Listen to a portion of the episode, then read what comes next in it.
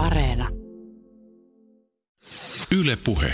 Meillä on tässä 15 tonnin pyörä edessä, jossa on hyvästä hiilikuidusta valmistettu aerodynaaminen runko, paljon integroituja osia, sähköiset vaihteet, keraamiset laakerit, hiilikuidusta valmistetut kiekot, hydrauliset jarrut. Siis tämä on ihan kuin me puhuttaisiin jostain avaruusaluksesta. No sitä se melkein onkin. Miltä sillä tuntuu ajaa? Kyllähän se on melkein kuin hyppäisi hieno urheiluauton kyytiin, että kaikki toimii kuin ajatus ja pyörä menee melkein itsekseen eteenpäin, että eihän se nyt moottoria ole, mutta siis sillä niin, että kyllähän se on siis makea, törkeä makea. Milloin sä oot muuten viimeksi ajanut jollakin jopolla tai kaupunkipyörällä? Jopolla ajan viikoittain, että mulla on kotona niin etukorilla varustettu jopo, millä mä käyn lähikaupassa, että se on näppärä peli semmoissa. Ja kaupunkifillaria ei pitää myöntää, että en ole kokeillut. Jos pääsee ajelemaan tuommoisella 15 tunnin pyörillä ja sitten hyppää sinne jopon selkään, niin eikö se ole jotenkin vähän outoa, outo fiilis? Onhan se ihan eri maailma, mutta on eri käyttötarkoituksiakin tehty, että pyöriä on niin monenlaisia kuin käyttötarkoituksiakin. Molemmat toimii omassa hommassaan. En mä tuolla 15 tonnin pyörällä lähtisi niin kuin ruokakaupassa käymään ja en mä taas vastaavasti Jopolla lähtisi ajamaan 150 lenkkiä tuonne Sipooseen.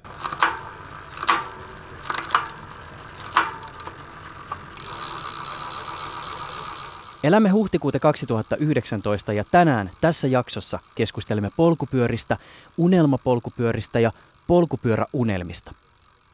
Mä vierailin Helsingissä Toni et Toni pyöräliikkeessä katsomassa, miltä näyttää niin sanotusti paras, mitä rahalla saa. Neljä vuotta Helsingin Kalasatamassa toimineessa liikkeessä asiakkaat voivat ostaa ja kasata itselleen juuri sellaisen pyörän kuin haluavat, mikäli rahaa löytyy. Mua kiinnosti tutustua siihen, minkälaisista osista tämän päivän parhaat polkupyörät on rakennettu. Lisäksi tänään ääneen pääsee toimittaja ja kirjailija Matti Rämö, joka toteuttaa tuhansien kilometrien mittaisia pyörämatkoja, joista moni fillaristi vain haaveilee. Rämön kanssa keskustelemme muun muassa siitä, mikä häntä motivoi lähtemään pitkille ja haastaville pyörämatkoille. Pakenetko jotain, etsitkö jotain, haluatko kokea jotain vai haluatko kuulua johonkin? Pyöräily on terapiaa. Siinä niin kun pääsee irti, irti semmoista ihmeellisestä arkiympäristössä, mitä, missä pitäisi niin kun pähkäillä kaiken näköisten versiopäivitysten kanssa ja, ja, ja näin. Että, että se on se elämänhallinnan tunne, että pääsee, pääsee niin tilaan, jossa kokee olevansa niin kuin sen oman olemisen niin kuin puikoissa. Se on se. Ja liikkumisestahan tulee hyvä olo, että, että voihan sitä niin kuin, äh, tavallaan verrata jonkinnäköiseen päihderiippuvuuteenkin, että hakee sitä hyvää oloa, joka tulee liikunnasta ja niistä omista kehon tuntemuksista, jotka sinne liikkumisessa tulee. Että, mm, että kun on kokenut sen hyvän olon, niin sitä hakee niin kuin uudestaan. Ja pyörän päällä on hyvä olla, niin mä haen sitä hyvää oloa. Ylepuheessa Juuso Pekkinen. Mä oon Toni Limblad, neljä vuotta ollut tässä Toni Tonilla mekaanikko, siivooja, toimitusjohtaja. Olen aloittanut pyöräilyä joskus 90-luvulla ja kilpailu mielessä maastomaantie puolella ja sitten laji tuonut mukana on ollut maahantuojalla ja nyt sitten kaupan pyörittäjä. Joo, minä olen Toni Kantoluoto ja vähän samanlainen tausta kuin toisella tonilla, että pyöräily lähtenyt 90-luvun alkupuolella maastopyöräilyn parissa ja siitä sitten pikkuhiljaa kehittynyt harrastuksesta työ, että on kaiken näköistä matkan varrelle eksynyt. Onko teillä jotain lempinimiä, että toinen on pikkutoni ja toinen on isotoni vai miten se menee? Jaa, ja riippuu ehkä asiakkaasta, mutta... Joissakin tilanteissa toinen on hyvä toni ja toinen on paha toni. Toinen toni sanoo, että onpas hyvin hoidettu pyörä, että ei tarvitse tuoda vuosihuoltoa, ja toinen toni kuumottaa, että et ole rasvannut satulatolppaa. Välillä menee näinkin kyllä joo. Toimitusjohtaja on saanut kyllä limpula-pimpula mikä? Limpula, Pimpula tai Lindblad, niin, tota noin, niin kutsumanimen tässä näin monien parissa. Että, ja se sanotaan, että toimitusjohtaja on varmaan mielestä sen mukavempi, että meikäläinen ehkä menee enemmän niin kuin reunasta reunaan näiden tunteiden kanssa ja tilanteiden kanssa. Että kiivaampi yksilö. Okei, kiivas Toni ja TJ Toni. Jos äh, itse lähtisi jollakin tavalla kuvailemaan tätä liikettä, niin tähän on siis äh, erityisesti maantie, CX ja gravelpyöriä erikoistunut paikka. Toki maastopyöriäkin täältä löytyy. Ja sitten jos pikkasen katsoo tätä, että minkälaisia osia tai pyöriä liikkeestä löytyy, niin väittäisin, että puhutaan aika high-end pyöristä. Täältä ei hirveästi markettitason hybridiä löydy. Joo, kyllä meidän niin hyllyssä olevat pyörät, niin hintataso varmaan lähtee sieltä niin kolmesta, kolmesta ja puolesta tonnista ylöspäin. Ja keskihinta myydyissä pyörissä niin on kyllä pitkälti yli 5000 euroa. Että. Mutta ei määrällisesti ei myydä ihan hirveästi fillereitä, että enemmän sitten niin kuin harrastajia ja tietyn tapaisten friikkien niin toivefillareita rakennellaan sitten. Jotta kuuntelija saisi hieman kuvaa siitä, että minkälaista on pyörittää nimenomaan tällä tavoin erikoistunutta liikettä, niin voisiko teistä jompikumpi pikkasen avata sitä, että minkälaisia lainalaisuuksia tai nyrkkisääntöjä liittyy polkupyöräkaupan pyörittämiseen Suomessa? Siis jos pistetään pystyyn tämmöinen liike, niin onko se itsestään selvää, että ollaan se neljä vuotta pystyssä? Kyllä mä veikkaan, että jos erikoistuu tosi rajusti, niin se, se saattaa kyllä toimia, mutta jos sä lähdet kilpailemaan tuonne markettien ja urheiluketjujen kanssa, niin sitten sit ollaan hädässä. Et kyllä, kyllä, mä, kyllä mä näen, että tämmöiselle on ollut kysyntää ja sen takia ollaan vielä pystyssä. Kyllä kivijalalla on aina ongelmia ton pelkän verkkokaupan kanssa, mutta kyllä mä näen, että jos saat tuotteen heti hyvällä palvelulla, hoidetaan takuut, niin ei se hinta aina kaikki kaikessa. Jos katselee teidän sosiaalisen median kanavia, niin siellä vilahtelee suomalaisiakin ammattipyöräilijöitä. Siis Fiidissä saattaa näkyä yksi maailman parhaista naispyöräilijöistä, Lotta Lepistö kiittelemässä teitä pyöräilykengistä. Cyclocrossin Suomen mestari Antti Kuitto muistaa teitä sponsorin ominaisuudesta. Instagram-tykkäjien joukossa on säännöllisesti maantiepyöräilijä Jussi Veikkanen. Teillä lienee aika hyvät kontaktiverkostot Suomen pyöräskeneen. Joo, onhan tässä näin parinkymmenen, melkein 30 vuoden aikana niin paljon tuttava piiriä kertonut sitten eri hommista ja sitten kun molemmat on vielä ollut alan liikkeessä töissä, niin sitä kautta tutustunut ihmisiin, että kyllä. Ja eikö teillä ole oma syklocross-kisakin? Joo, ollaan pidetty nyt tuossa muutaman vuoden niin Kuusijärvellä crossikisat, että viime vuonna niin Helsinki Cupin niin eniten osallistujia niin oli meidän kisassa Kuusijärvellä, että kyllä aika suosittua touhua ollut. Kuinka paljon te muuten itse pyöräilette tällä hetkellä? ei mulla varmaan tukku sen nelisen tonnia vuoteen, että on kumminkin yritys, missä olet kiinni melkein sen kuusi päivää viikossa ja sitten kaksi 10- ja 12-vuotiaat muksut, niin, tota, no, niin ei sitä vapaa-aikaa niin hirveästi, että satunnaisesti niin kuin, tai suht aktiivisesti työmatkaa ja satunnaisesti sitten kesällä lenkkiä, kun hyviä kelejä sattuu. Että. Mitäs TJ, Toni?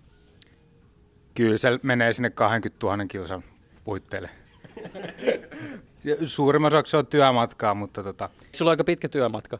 Kyllä, tuolta, tuolta pohjoisista, niin kyllä se, kyllä se matka on aika pitkä.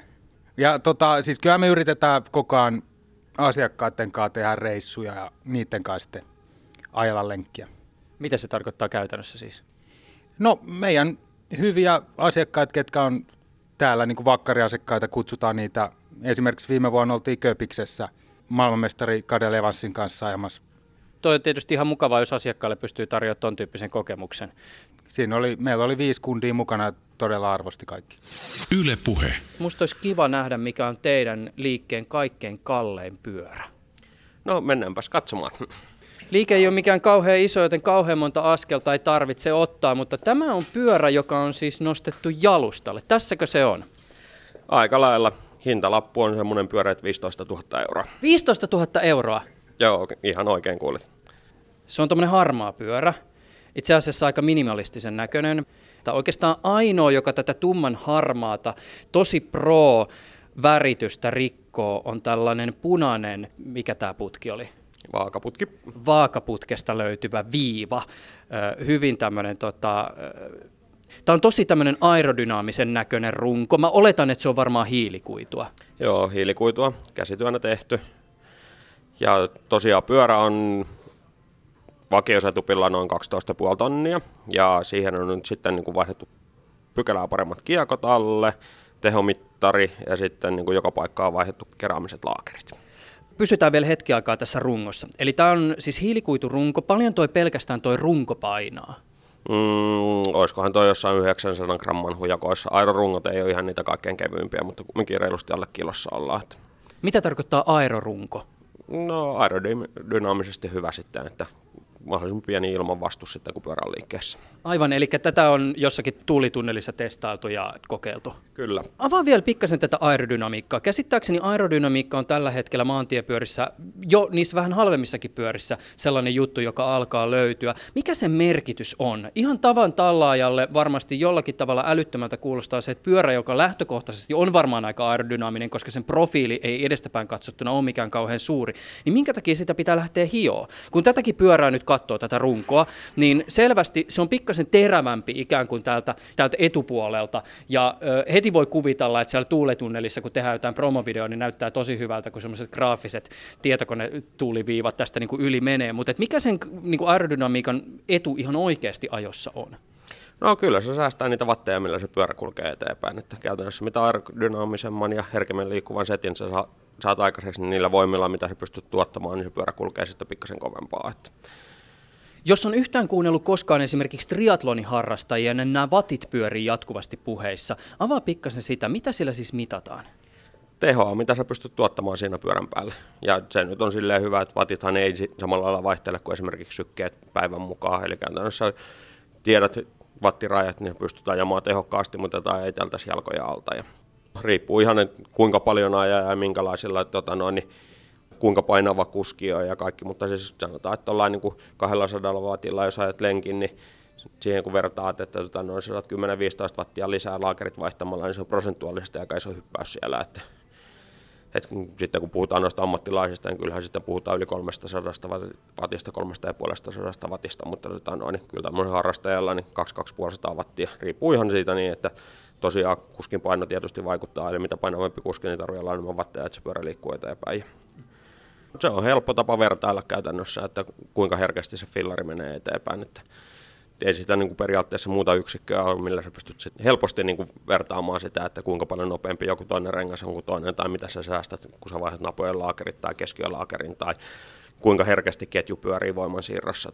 Se varsinainen vastus, joka liikkuessa tulee, niin se ei ymmärtääkseni isolta osalta tule esimerkiksi kitkasta, vaan nimenomaan just siitä ilmanvastuksesta. Mm, sekä että, mutta kyllä se ilmanvastus on iso, etenkin sitten vielä kun kuski on päällä ja ajoasento tietysti vaikuttaa ja pitäisi kumminkin löytää sitten, se, sitten myöskin se optimaalinen ajoasento, että se, että vedetään tanko avaa tonttia koko ajan, niin ei se paranna niin kuin suhteessa sitten niin, kuin niin paljon, että se rupeaa tehon tuotto kärsimään jossain kohtaa sitten. Ja ne on aina kompromisseja johonkin suuntaan.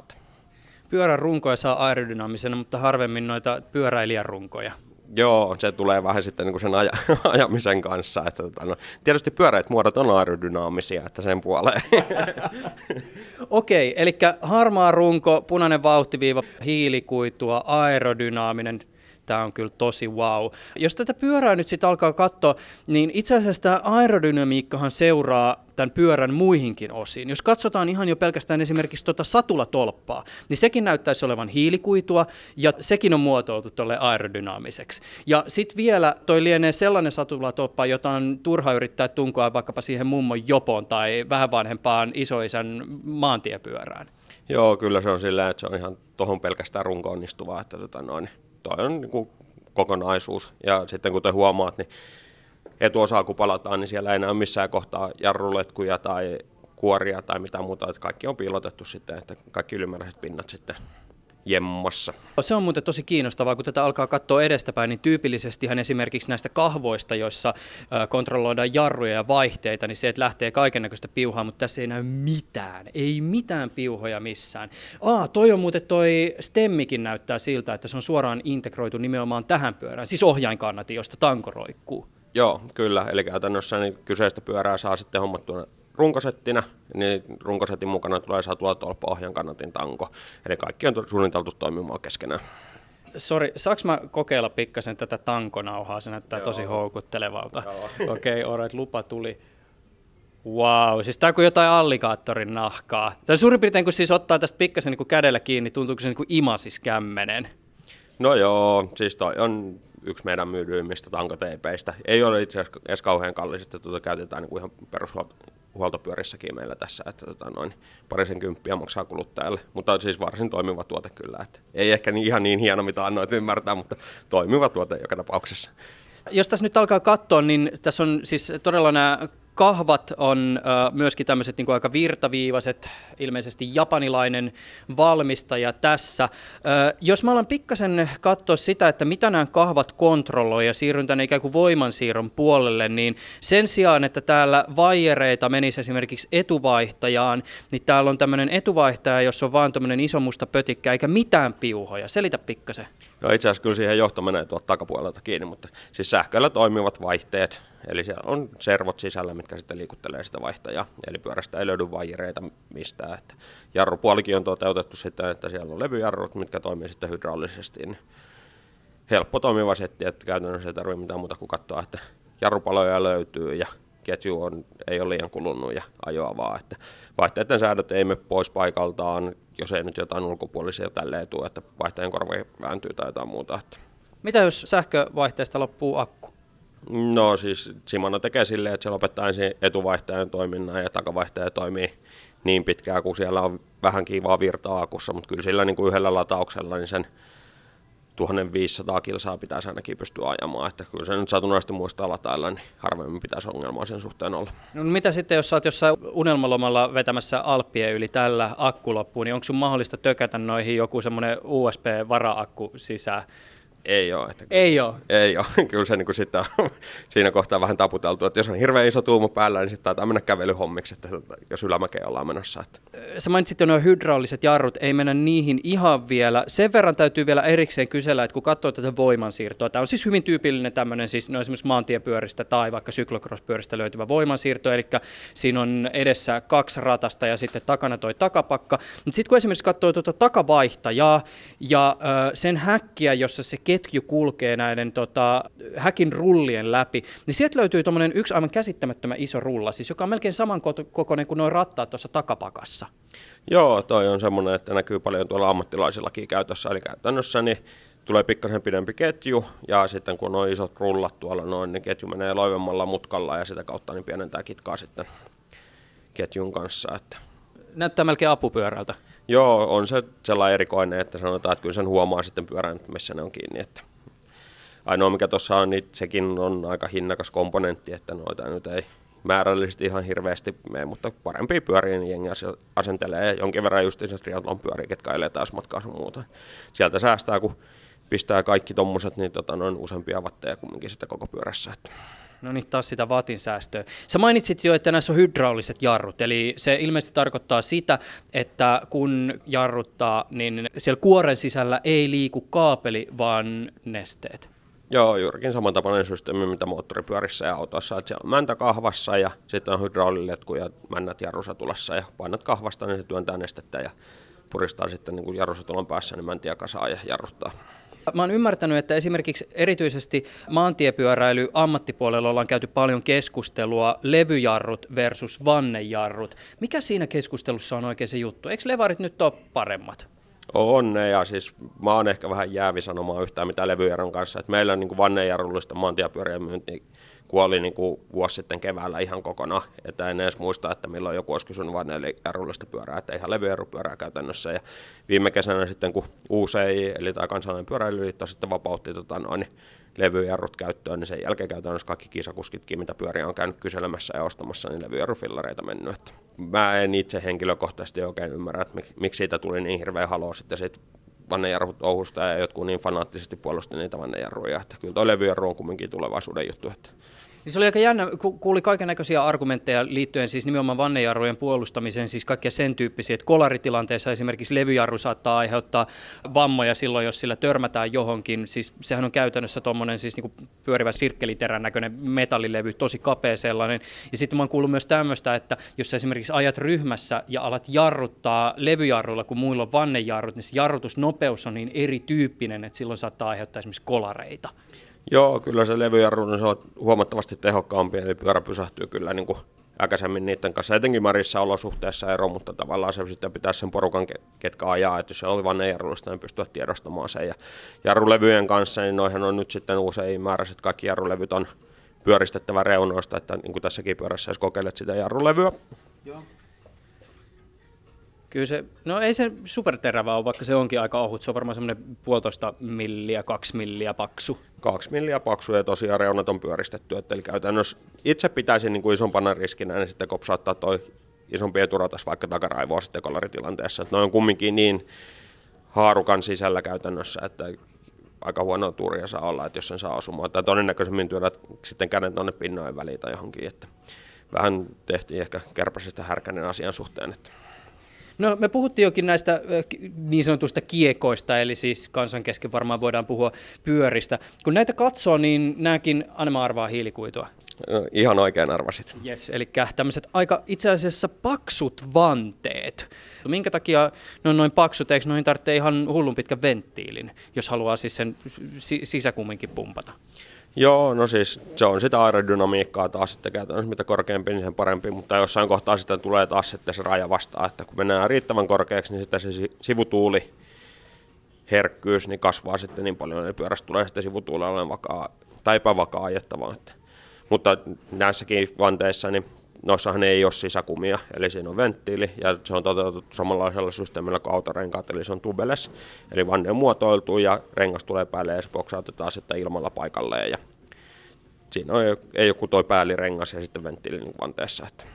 Mitäs sitten, jos ö, ollaan ajamassa vaikka kavereiden kanssa ja tuommoinen tubelesrengas, siihen tulee reikä, eikö se ole työläs vaihtaa? No ei se nyt oikeastaan sen ihmeempi, että ihan samalla lailla mitä normirenkaan kanssa, että se pitää sieltä vanteen reunalta pudottaa sen vanteen syvempää keskikohtaa ja sinne voi laittaa sitten ihan sisärenkaan paikalle ja ajella sillä sitten kotiin ja tarvittaessa vaihtaa renkaan. Ja monesti noiden tupellisrenkaiden kanssa käytetään semmoista niin tiivistysainetta, mikä laitetaan sen renkaan sisälle ja mikä sitten paikkaa pikkureijät. Että semmoiset reijät, miltä normaalisti huomaat, että rengas tyhjenee, niin todennäköisesti sitten se tupeles tiivistysaine, niin se paikkaa sen reijän ennen kuin sä huomaat, että sieltä on ilmaa tullut pihalle. Että aika pommin varma systeemi sinänsä. Täytyy muuten sen verran vielä kysyä näistä kiekoista. Näissä siis on pinnat niin kuin tyypillisesti pyörärenkaissa on, mutta mä oon joskus kuullut, että näitä pinnojakin voi tehdä aerodynaamisena. Onko siinä mitään järkeä? No sitten seuraavaksi tietysti sanot, että no kyllä 15 tonnin pyörässä pinnat on aerodynaamisia.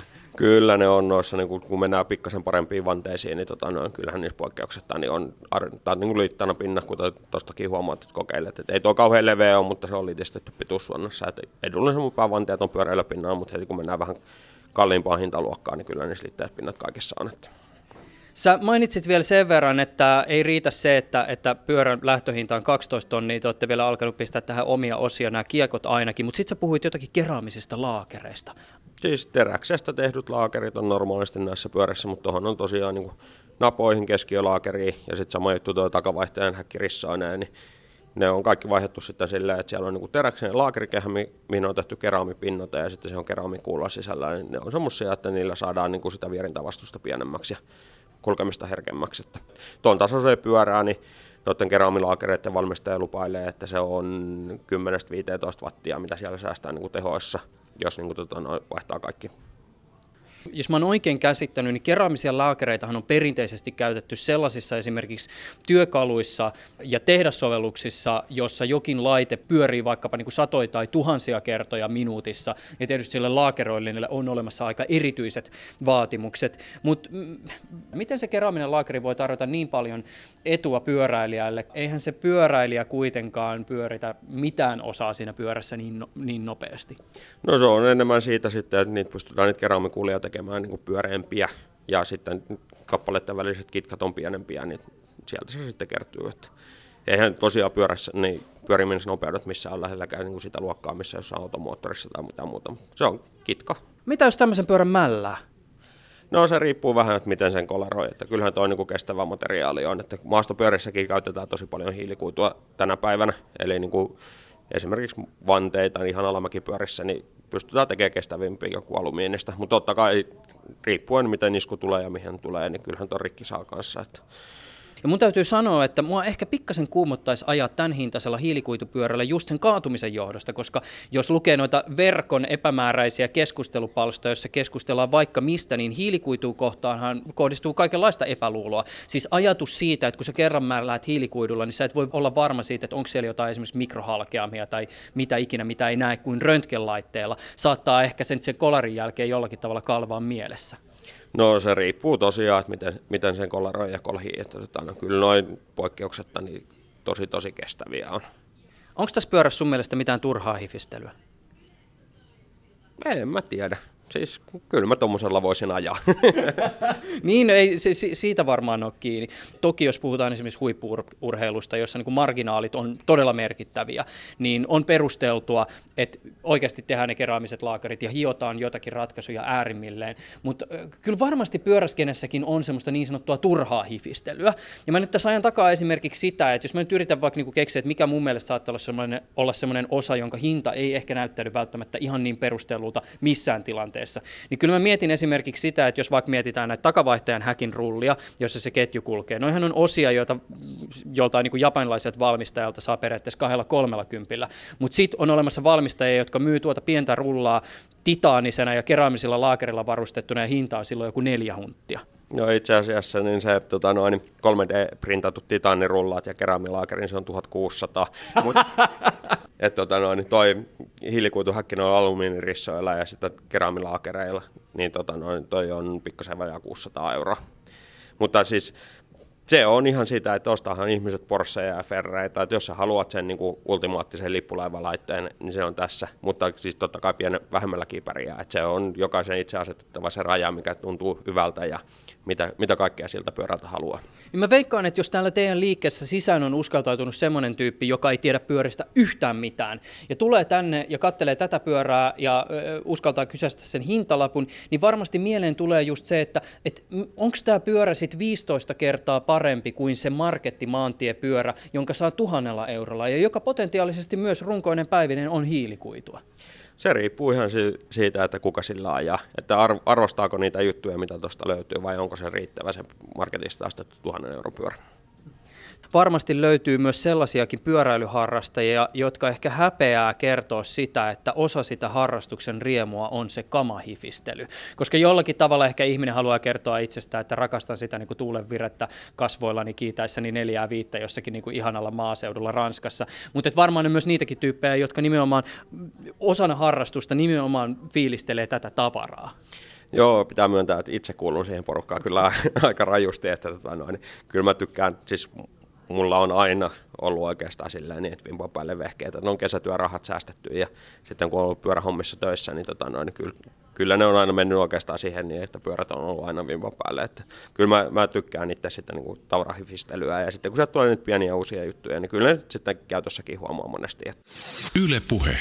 Mä luin tässä hetki sitten Robert Pennin kirjoittavan kirjan It's All About the Bike, The Pursuit of Happiness on Two Wheels. Onko sattumalta tuttu kirja? En valitettavasti, en ole kuullut. Kirjan kirjoittaja tässä opuksessa suunnittelee itselleen unelmapyörän ja kiertää ympäri maailmaa tapaamassa kaikkein parhaimpia pyöränosien valmistajia ajatuksena tavata kaikki ne tyypit, jotka tekee niitä osia, jotka hänen mielestään kuuluu tähän täydelliseen pyörään. Ja musta olisi kiinnostava teidän kanssa tässä ikään kuin tälleen niin kuin ajatusleikkinä käydä läpi hieman samankaltainen prosessi. Siis kuvitella sellainen tilanne, jossa asiakas tulee teidän luoksenne sillä ajatuksella, että nyt rakennetaan se unelmien pyörä, miettimättä hintaa, laitetaan parhaat osat ja kaikki ratkaisut tehdään valikoiden tämän asiakkaan tarpeen mukaan miettimättä sitä, että mikä on mahdollista ja mikä ei. No unelmana tässä ajatusleikissä voisi olla vaikka tämmöinen pyörä, joka on nopea, kevyt ja kestävä. Sellainen pyörä, jolla voisi ajaa nopeasti maantiellä, mutta jolla voisi lähteä kiitää sitten myös juurakkoista ja huonokuntoista metsäpolkua. Pyörä, joka tietysti täällä Suomessa olisi hyvä, että se toimisi sekä kesällä että talvella. Ja tällä ihmisellä, joka tämän pyörän haluaa, on lisäksi sellainen unelma, että tarvittaessa pyörällä voisi lähteä ajaa myös vähän pitempää matkaa. Ja tarvittaessa niin, että matkaa voisi tehdä ehkä viikkoja tai jopa kuukausia tai lähteä jopa tämmöiselle once in a lifetime maailmanympärysreissulle. Pyörän pitäisi siis olla aika luotettava ja huolettavuus ja varausin saaminen olisi erittäin tärkeää. Ja koska tietysti maailmanympärysmatkalla tarvitsee tavaraa nukkumiseen ja ruokailuun ja kaikenlaiseen kikkailuun, niin pyörään pitäisi voida kiinnittää erilaisia runko-, satula- ja tankolaukkuja ja tarvittaessa mukana pitäisi kulkea ehkä vähän enemmän vettä ja kolmen vuoden ajan vaatetus. Niin ja sitten sen pitäisi vielä näyttää hyvältä. Mistä se aloitetaan rakentaminen? Jaa, ehkä mä lähtisin ekana mittaa, kenelle tämä unelmapyörä tulee, että mistä saataisiin tehtyä oikein kokonen pyörä, ja jos ei miltään valmistajalta löydy, niin sitten lähdettäisiin tekemään custom pyörää, esimerkiksi titaanipyörää, mikä tehdään ja mittojen mukaan. Titaanipyörä, minkä takia titaani olisi runkomateriaali? Miksei? Titania on superseksikäs materiaali ja todella hyvä ajaa ja ikuinen. Upea materiaali. Gravel-pyörä tällä hetkellä on aika hyvä vaihtoehto. Eli sä voit lait- valita sen rengastuksen tien pinnan mukaan. Menee nappularengas, menee maantierengas, menee maastopyörärengas. Periaatteessa se syö kaiken renkaan, mitä on. Ja tietenkin talvella nastarenkaat. Miten gravelpyörä eroaa cyclocross-pyörästä? Syklo on tehty niin kuin kisaamiseen, eli tarkoitus, että se on 33 millinen rengas, mikä on siinä se maksimi kisarengas leveys ja gravelissä sä voit laittaa tosi leveät nakkia ja maasturirenkaita. Keski on vähän eri, eri korkeudella pyörissä. Syklossa, kun ajetaan kisaa ja pitää hyppiä esteiden yli, niin se on vähän korkeammalla se keskiö. Ja ylipäänsä tuo geometria on, on vähän rennompi ehkä tuossa gravelipyörässä. Keskiö on se osa, johon kammet kiinnittyy. Joo, just näin. Okei, palataan siihen unelmapyörään. Minkälaiset kiekot tai renkaat me siihen laitettaisiin? Moni meidän asiakkaista, ketkä nyt on tehnyt tämän niin sanotun unelmapyörän, niin kyllä se menee yleensä kahdet kiekot. Eli vähän pienempi kokonen, mitä sanotaan 2,7 puolikkaaksi, niin siihen menee se leveämpi rengas, semmoinen maasturirengas. Ja sitten isompi 622 kokonen rengas, mikä on sitten maantie kautta tämmöinen syklorengas sitten. Itse lähtisin hiilikuituun, tietenkin se on kevyempi, todella kestävä ja kaikki pystyy sen korjata kyllä, niin kuin maailmalla löytyy, kaikki pyöräliikkeet pystyy sen pinnan vaihtamaan. Ja tota, tubeles, eli ilman sisärengasta, niin ei tarvitse pelätä niitä rengasrikkojakaan. Voi varmaan sitä ajaa myös pikkasen pienemmillä ilmanpaineilla, eli sopii hyvin myös sinne maastoon. Kyllä, just, just siihen se on suunniteltu. Kiekot. No mitä sitten muut osat? Anna mä arvaan, varmaan lähtisit esimerkiksi satulatolppaa ja stemmiä hiilikuidusta miettimään. Joo, kyllä tuo hiilikuitumateriaali se on mukava, kevyt, eli se vähän joustaa, se vaimentaa tärinää. Jos osia miettii, niin itse lähtisin sähköosiin, se on aika luotettava. Eli ei tule mitään vaijerin katkeamisia, tarvii vaihtaa vaijereita tai että vaijerit hapettuu sinne kuorien sisään ja aiheuttaa, ettei vaihte toimi. Jarrut varmaan levareilla mentäis, mutta miten sä jäsenet tässä yhteydessä kysymystä hydrauliset vastaan vaijerijarrut? Kyllä mä ehdottomasti lähtisin hydrauliseen, että siinä on jarrutuntuma erilainen ja ylipäänsä se taas kuluva mekaaninen osa, niin se, se on niin kuin kadonnut, eli vaijeri puuttuu täysin. Varmaan 90 jopa enemmikin prosentteina niin nykypäivän pyöristä hiukankin laadukkaammista, niin kyllä ne on kaikki hydraulijarrulla. Että ei tota mekaanista enää käytetä ollenkaan. Yle puhe. Astutaan tässä huollon puolelle. Hybridiä tässä korjataan, mutta tämä nyt ei ole... Ah, tämä on sähköpyörä! Wow! Vitsi, nämä on nykyään kanssa aika hyvän näköisiä. Joo, nämä on kyllä siis ihan toimivia. Meillä ei nyt ihan kauhean iso myyntiartikkeli, mutta satunnaisesti aina jotain kappaleita menee. Siis uskon, että tulee olemaan kasvava, niin kuin mitä nyt on ollut muutamat vuodet, kasvaa koko ajan myynti, mutta tota, meidän asiakaskunta on enempi tätä aktiiviharrastaa kilpailijaa, jotka, jotka luottaa vielä tähän, niin kuin, että miten kisoissakin ajetaan ilman sähköjä. Ajetaanko ilman sähköjä? Se on tietysti hyvä kysymys. Kyllä nykyään siis tarkistetaan, että ei ole mitään apu, apuvoimia mukana. Olen nähnyt fillarimedioissa myös sitäkin, että nykyään monilta valmistajilta löytyy sähköversio myös maantiepyörästä. Siis sillä ajatuksella, että lähdetään vetämään jotain vähän vaativampaa lenkkiä ja tiedetään, että esimerkiksi mäkiosuudet saattaa olla haastavia, niin silloin on kätevä pistää se sähkömoottori avustamaan ja, ja kaikki muu sitten ajetaan ilman sähköä. Joo, etenkin Keski-Euroopassa, missä on pitkiä mäkiä, niin se on ihan loistava keksintö. Ja tiedän, kyllä mä sen Suomessa näkisin, että mä voisin lähteä vaikka Fajankaan lenkille, joka on 70 hurukko, niin se pysyy mukana sitten tämmöisen sähköavusteisen kanssa. Teillä on muuten tämä huoltopuoli on aivan älyttömän siistin näköinen, siis en tarkoita siisti cool, siis siisti siisti, eli puhdas ja järjestyksessä. Oletko koskaan käynyt Porsche-huollossa? Mikä teille ehkä edustaa sellaista hetkeä, jonka voisitte pointata, että tämä on pyöräilyä parhaimmillaan?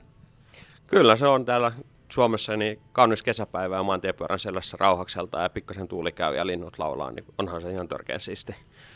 Kyllä mä komppaan toista tonia ja etenkin se, että sit pääsee lenkin jälkeen Hesburgeriin kaljalle, niin se on aika makea fiilis.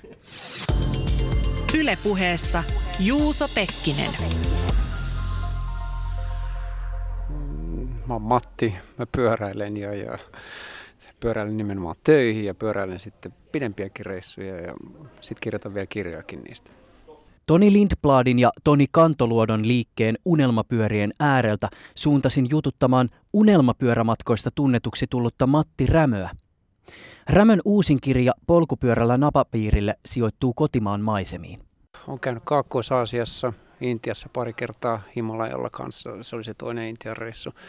Sitten Euroopassa on polkenut, itse asiassa ensimmäinen pitkä reissu oli sellainen, että mä polkasin Helsingistä Etelä-Tunisiaan Saharaan. Se oli semmoinen niin kuin hassu haave, että päästä pitkälle. Se oli oikeastaan semmoinen, siinä oli se syy, että mä olin sairastunut ja mä toivuin siitä sairaudesta. Ja sitten se matka, matkasuunnitelma kasvoi siinä, nälkä kasvoi, että jos jos mä pääsisin Italian saakka, mä oon asunut Italiassa, se matka lähti niin kuin siitä, että, että mä voisin mä poljen Italiaan, mä oon niin tervehtynyt tavallaan. Sitten mä olin, että jos mä pääsen Roomaan saakka, niin voinhan mä yrittää Sisiliaa. Jos mä pääsen Sisiliaan, niin voinhan mä mennä vielä Tunisiankin. Ja, ja, ja sitten mä tulin vielä takaisinkin sieltä. Se oli semmoinen, niin kuin, se rakentui pala kerrallaan toi pätkä. Ja, ja, ja no sen jälkeen mä olen Euroopassa ollut niin kuin enempi tietyillä alueilla, niin kuin Islannissa yksi keikka ja, ja yksi Andalusiassa. Kävin silloinkin Pohjois-Afrikan puolella ja sitten on Suomessa polkenut, Suomesta tai Helsingistä polkenut jäämerelle, kävin Murmanskissa ja, ja nyt viime kesän reissu oli se, että polkasin Lappiin, eteläisen Lappiin, mutta se matka oli sillä erilainen, että oli niin kuin puolison mukana osa reissua. Se oli ihan uusi ulottuvuus tähän matkan tekoon. Millä tavoin se muutti teidän kohdalla tai sun kohdalla sitä matkustamisen dynamiikkaa? Tämä kaksin reissaaminen on ihan eri laji kuin yksin reissaaminen. että siinä on niin kuin, päätyy sellaiseen kompromissiin kierteeseen sekä hyvässä että pahassa. Ja, ja tämän matkan se juju, että mä polkasin yksin sinne ja polkasin sieltä yksin pois, niin se antoi semmoisen kivan, että saa yksin tehdä, mutta sitten kun oli osa reissusta, noin kolmassa reissusta kaksin, niin siitä tuli tosi kiva yhdistelmä, että sai niin kuin hyvät puolet kummastakin reissutyypistä, mutta että se kaksi reissaamisen meillä oli niin tämmöinen henkilökohtainen sopeutumiskitkakerroin, miksi sitä kutsuisi, niin kynnyksiä oli niin kuin esimerkiksi vuorokausrytmi, toinen on aamuvirkku, toinen on iltavirkku, toinen vihtyy kuumassa, toinen viileessä, että, että Lapissa sattuu olemaan silloin just, kun ei, aika pahat helteet, 30 astetta ja yli ja mulle se oli niin kuin, vau, mahtavaa ja, ja hänelle se oli niin kuin vähintään 15 astetta liikaa, että siinä niin sai niin kuin sumplia. Että muuttuu. Ehkä se suurin matkan tekemisen muutos kaksin ajassa on se, että rytmi muuttuu, että, että taukoilu on erilaista. Toinen haluaa pysähtyä kuvaamaan joka toista kannan koloa ja sekin avartaa, niin kun, että itsekin näkee, että okei, toi on hieno kannankolo, ei siinä mitään. Mutta tota, se, se niin hidastaa sitä. Mutta toisaalta mitä sitten? Neljä silmää näkee paremmin, kokee erilaisia asioita, että siinä tulee semmoinen rikastava ulottuvuus kanssa, että se oli niin kuin hyvä, vaikka siinä oli tämmöisiä sopeutumistekijöitä. Sä teet siis älyttömän pitkiä reissuja, jos viittaa näihin reissuihin, mistä sä oot esimerkiksi kirjoittanut kirjoja. Ne on siis helposti parista tonnista ylöspäin, yli 3000 kilometrin mittaisia matkoja. Nousua saattaa olla ihan älyttömästi. Siellä Himalajalla sä kävit vissiin 5000 metrissä.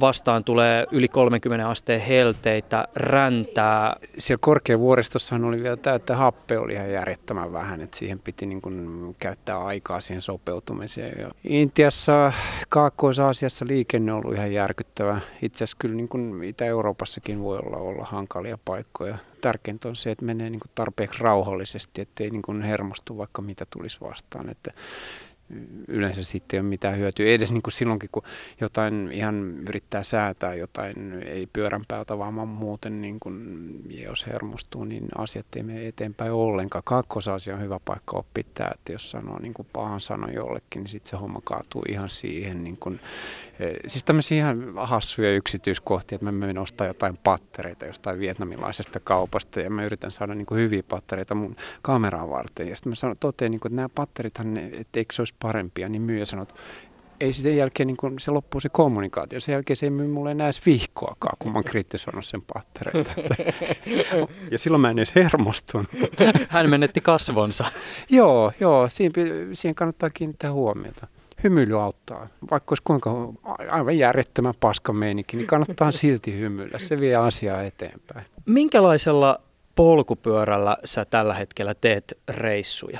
Tämä pyörä, jolla mä oon nyt reissannut ihan viimeiset, niin, niin se rakennettiin sitä Himalaja varten, että se on niin kuin vähän parempi, mitä mulla on aikaisemmin ollut, että siihen niin kuin mekanikko tilasi siihen kunnon rungon ja, ja rakensi periaatteessa normaali niin kuin retkipyörä. Mä puhun niin kuin vanhan, vanhemmasta näkökulmasta retkipyörästä. Et siinä ei ole niin kuin mitään ihmeellistä, mutta siinä on, niin kuin kaikki, on siinä vaihteita tarpeeksi, tarpeeksi kevyt, että pääsee isolla kuormalla jyrkkiä mäkiä ylös. Peruspyörä kuitenkin, että vaikka se on niin kuin, runko siinä oli poikkeuksellisen hyvä, että se on niin kuin teräsrunko, joka on kevyttä terästä, ei ole mitään tuommoista niin kuin putki, vesiputkiterästä, niin kuin jossain vanhemmissa malleissa on ollut mulla.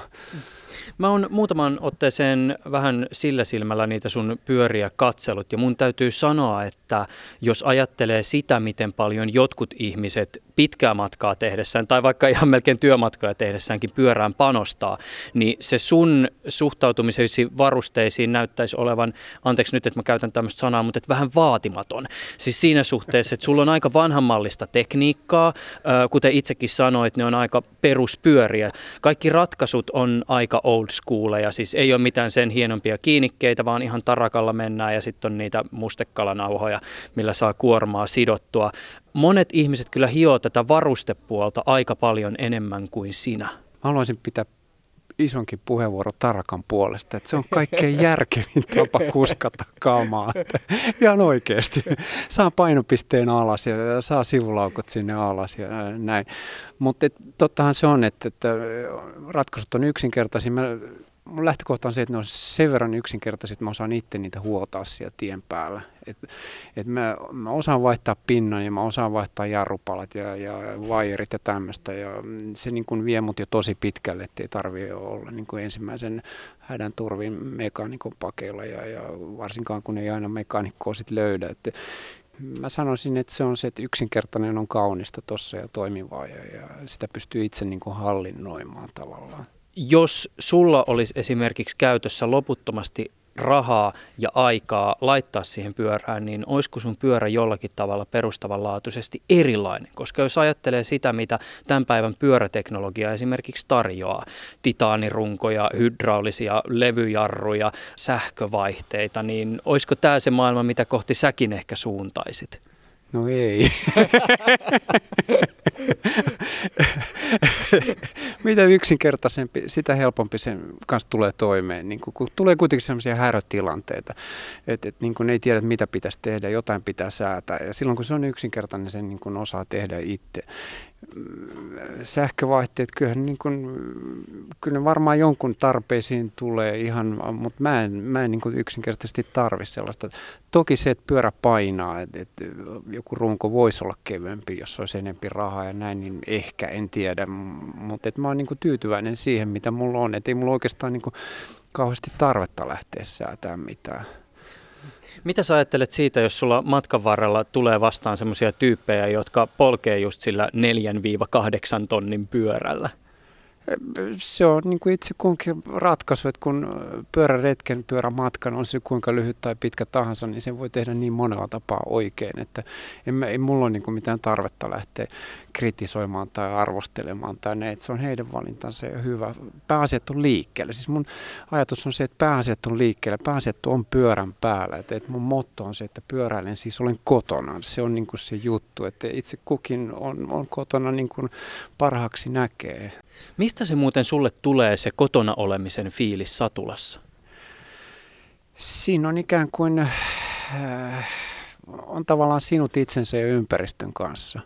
Että on, on liikkeessä ja siinä on niin kuin sekin, että kun on liikkeessä ja havainnoi sitä olemassaoloa, niin, niin tuntee olevansa siinä hetkessä viimeisen päällä läsnä. Että, että pyörän päällä on niin kuin oltava läsnä, muuten sitten ei oikein tuu mitään. Ja toki ajatukset sitten, kun menee jotain pitkää maantietä tai näin, niin siinä ajatukset lähtee harhailemaan myönteiselläkin tavalla. Ja, ja, ja siinä kotona olemisessa on ikään kuin monenlaisia eri ulottuvuuksia, ei se ole niin y- yksioikoista, mutta että siinä on hyvä olla on liikkeessä, tuntee itsensä, että on elossa ja kokee sen ympäristön. Pyörän päältä kokee hajut ja tuoksut ja, ja ilman kosteuden ja tuulen huminan. Ja kun on tarpeeksi pieni tie, niin, niin linnun laulu kantaa ihan kivasti siihen. Et siinä on niin kuin monta elementtiä ja kuitenkin aika tavallaan vähän, että jos ajattelee, että kaupunkiympäristössä kävelet tuolla, siellä tulee niin kuin järjetön määrä ärsykkeitä niin kuin koko ajan. Tien päällä kun menee, niin ärsykkeiden määrä vähenee mutta että niiden merkitysvoimisto, mä yritän just sanoa sitä, että joku linnun laulu tai jonkun kasvin tuoksu, se voi olla niin kuin päivän kohokohtia jollain pitkällä reissulla. Että siinä niin kuin tavallaan se elämä yksinkertaistuu. Siihen tulee niin kuin semmoinen hyvä illuusio siitä, että elämä olisi niin kuin hallussa. Sillä mä kotona. Silloinkin kun jotain sattuu tien päällä ja niin kuin tulee se harmitus siitä, että voi ei että juuri nyt, miksi just nyt. Niin kun pääsee sen yli ja ryhtyy toimimaan ja tekee ja pääsee siitä niin kun eteenpäin, hoitaa sen jollain tapaa, että pääsee eteenpäin, niin se tunne siitä, että selvittää sen tilanteen, niin, niin se on itse asiassa aika, siitä tulee semmoinen palkitseva olo, että, että, että pääsee eteenpäin vaikeuksista huolimatta. Ja tämä, siis mä oon virittänyt tämän vähän niin kuin jo naurettavuuksiin saakka siinä mielessä, että mulla on työmatkallakin työkaluja ja varaosia mukana niin kuin enemmän, enemmän kuin keski jollain, jollain fillaristilla, joka lähtee Eurooppaan polkemaan. Että, että mä koskaan esimerkiksi varapolkimia niin kuin koko ajan mukana. Keskimäärin mä joudun yhden polkimen vuodessa suunnilleen vaihtaa ja mulla on silti se niin kuin puolitoista kiloa niin kuin sitä polinta ja polin avainta mukana. Mutta silloin kun se sattuu siellä pimeällä tiellä, luultavasti räntäsateessa tai jossain syksyssä meiningissä, että poliin hajoaa ja kun sen pystyy vaihtaa, se on hieno tunne. no sä selvästi todella paljon sitä tunnetta halajat, koska siis kun mä oon esimerkiksi sun kirjoista katsonut sen, että mitä kaikkia työkaluja esimerkiksi sulla välillä on mukana, niin sulla on siis samat työkalut, jotka jollakin fillaristilla on himassa, siis työkalupakissa, mutta et su, sulla on ne niinku työkalut mukana just nimenomaan tien päällä. Mä voisin oikeastaan sen verran vielä tästä suhteesta fillariin vähän kysyä näin, että kun kuitenkin tietysti kun tuhansia kilometrejä eh, istuu sen laitteen päällä, niin voisin kuvitella, että jollakin tavalla se laite saattaa saada ehkä jotain jopa persoonallisia piirteitä. Joissakin hetkissä ehkä se suhde saattaa muuttua jopa animistiseksi siinä suhteessa, että sillä on jopa melkein niin kuin sielu, mutta että tunnistatko yhtään tämän tyyppistä? Äh, siis mulle pyörä on kuitenkin ensisijaisesti se, niin kuin se käyttöarvo, että, että mä pääsen sillä eteenpäin. Just, että sä et esimerkiksi puhu sun pyörälle. En mä puhu mun pyörälle. Mä... Ai kaikki fillaristit ei teekään sitä. All right.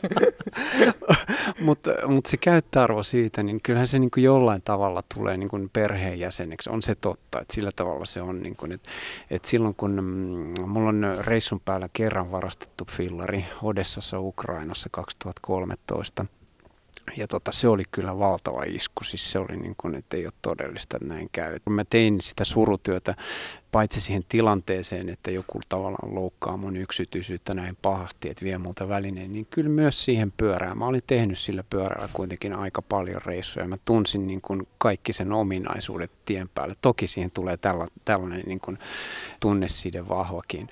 Mutta tämäkin tilaisuus täällä Odessassa itse asiassa päätyi ihan hyvin, että mulla oli pakko ostaa sitten uusi pyörä, että mä pääsin eteenpäin semmoisen 450 euron, niin kun, sä voisit ehkä kuvata sitä markettipyöräksi.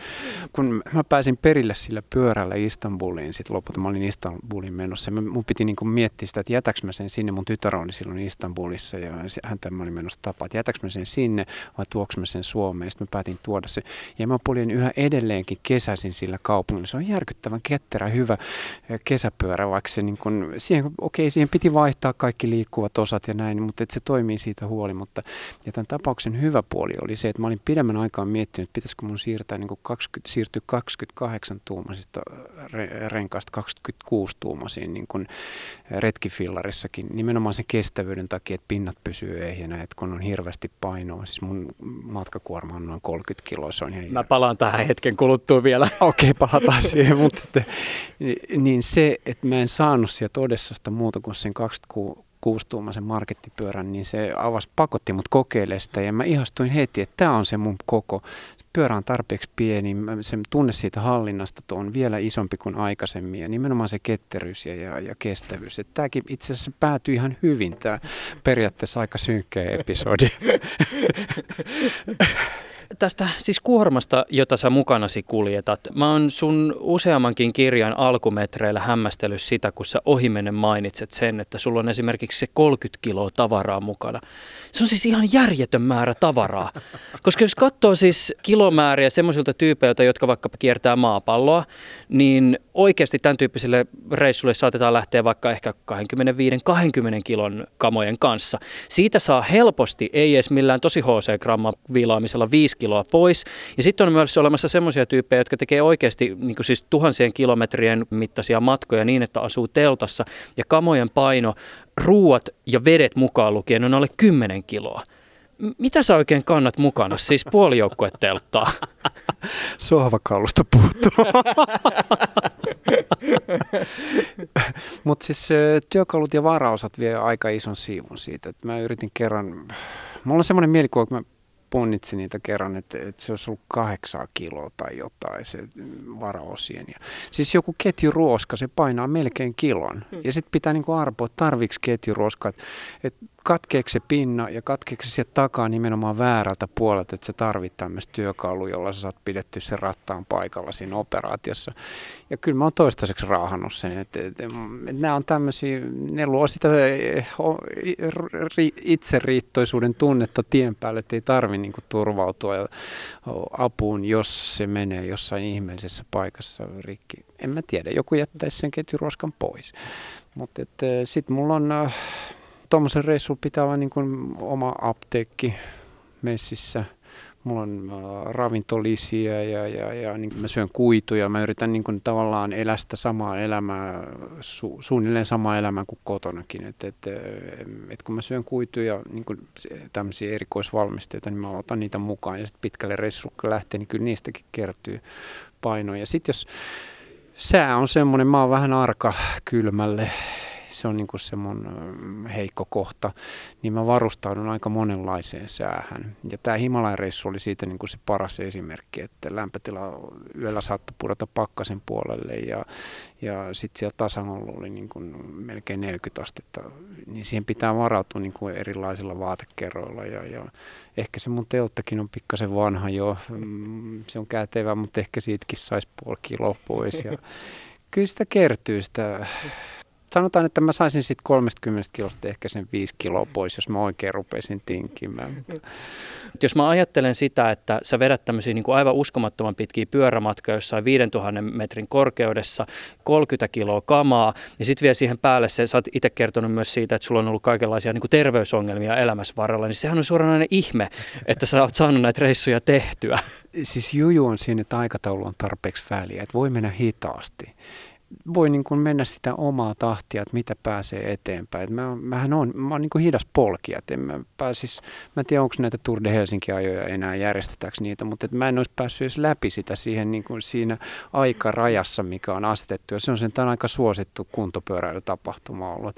Et kun menee tarpeeksi hitaasti sillä, sillä nopeudella, joka sopii itselle ja sillä aikataululla, niin kyllä se, se onnistuu. Että itse asiassa äh, hitaan menemisen iloja on just se, että pystyy niin kuin olemaan läsnä siinä ympäristössä eri tavalla, että ikään kuin tulee parhaassa tapauksessa osaksi sitä ympäristöä. Ja palataan taas tähän, että, että pyöräilen siis olin kotona, että, että siinä kun on pyörän päällä, niin se on oikeastaan sama, että missä on ja mitä hitaammin menee, niin sitä paremmin siihen pääsee siihen ympäristöön kiinni. Et mä oon niin hukannut aikaa sitten jo sen ajatuksen, että lyhkäsin reitti olisi se paras reitti tai että nopeus olisi niin kuin joku arvo. Se ei ole niin kuin mulle mikään arvo, että pitäisi päästä mahdollisimman nopeasti. Et siinä vaiheessa, kun viilataan grammoja ja kiloja, niin, niin, niin se nopeus on yksi, yksi muuttuja siinä ja mulle sille ei ole merkitystä oikeastaan.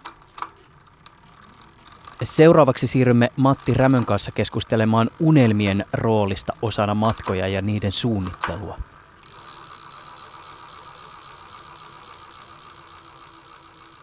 Kun sä suunnittelet jotakin sun matkaa, niin mä voisin kuvitella, että jonkinlainen ehkä unelmointi näyttelee roolia siinä, kun sä alat suunnitella, että mihin sä meet ja sitten kun tiedät, että minne menet, niin mietit ehkä minkälaista siellä on. Kuinka voimakkaasti sulla on olemassa jokin sellainen kuva, jota kohti sä tavallaan menet silloin, kun sä suunnittelet pyörämatkaa. Siis ajatus siitä, että sitten kun minä olen siellä ja tuuli käy vasten kasvoja jossakin siellä vuoristossa tai joku semmoinen tavallaan niin kuin konkreettinen visio, jota sä ikään kuin lähdet toteuttamaan. Äh, toki haaveita on ja, ja niitä matkoja, ne matkathan tulee tavallaan tehtyä ennakkoonkin jo jossain mielessä. Ja siinä suunnitteluvaiheessa niin kun kuvittaa sitä, kuvittaa niin kuin maisemaa ja näkymiä ja, ja, ja ilmastoa ja, ja tavallaan niin kuin hakee tietyn tyyppi, että sellaisia odotusarvoja on olemassa ja, ja Kambodžassa tämä Angkor Watin temppelille meneminen, niin se oli semmoinen, mitä mä olin miettinyt ja, ja, ja olin, olin nähnyt kuvia ja lukenut siitä ja kaikkea ja ajattelin, että mitä se voisi olla, niin kyllä se, niin kuin, se että sitten pääsee sinne siihen niin kuin viidakkomaisemaan, jossa papukajat pulisee ja, ja apinat, apinat pitää ääntä metsässä ja on semmoisia käsittämättömiä puita ja, ja ikivanhoja temppeleitä ja rakennelmia, niin se, että pääsee niin kuin tavallaan tekemään tämmöisen matkan ajassa, niin, niin kyllä se, se luo semmoista täyttymyksen tunnetta. Et toki mä niin kuin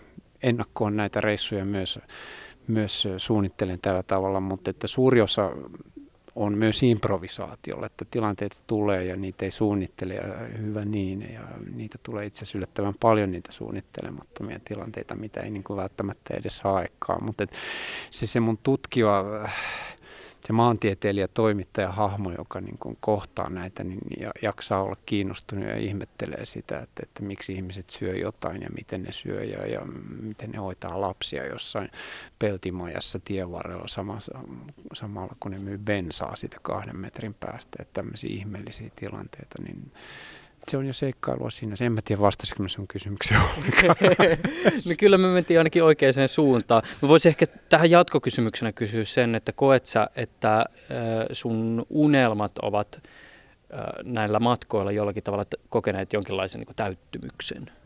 Joo, siis erilaisia tilanteita, joissa on tullut semmoinen olo, että, että on niin kuin, näin on hyvä ja tähän, tähän oli hyvä päästä ja, ja sitten eteenpäin. Mutta kaikkein vahvinhan se oli tämä Himalajan reissu siinä, että, että mä olin, itse asiassa mä olin suunnitellut sitä matkaa kuusi vuotta.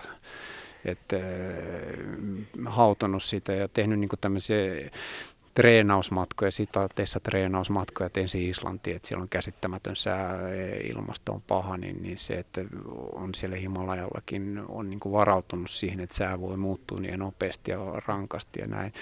Islanti oli harjoittelu siihen ja Andalusiassa se, että mä nousin fillarilla 3400 metriin.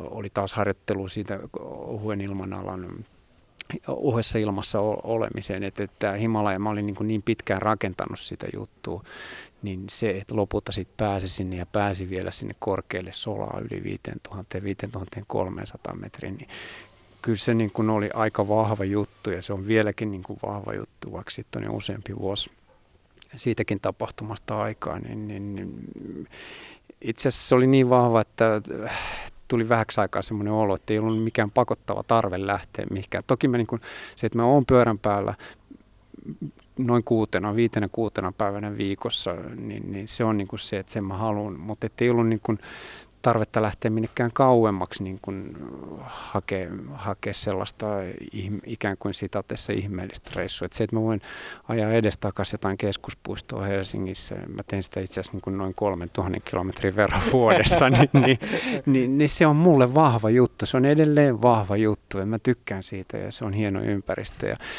mä yritän sanoa sitä, että ei itse asiassa tarvitse lähteä kauhean kauaksi, että, että, että pääsee hienoihin paikkoihin, että lähellä on hyviä paikkoja ja se arkipyöräily on loppujen lopuksi kaikkein tärkein juttu sitten kuitenkin. Ylepuheessa Juuso Pekkinen.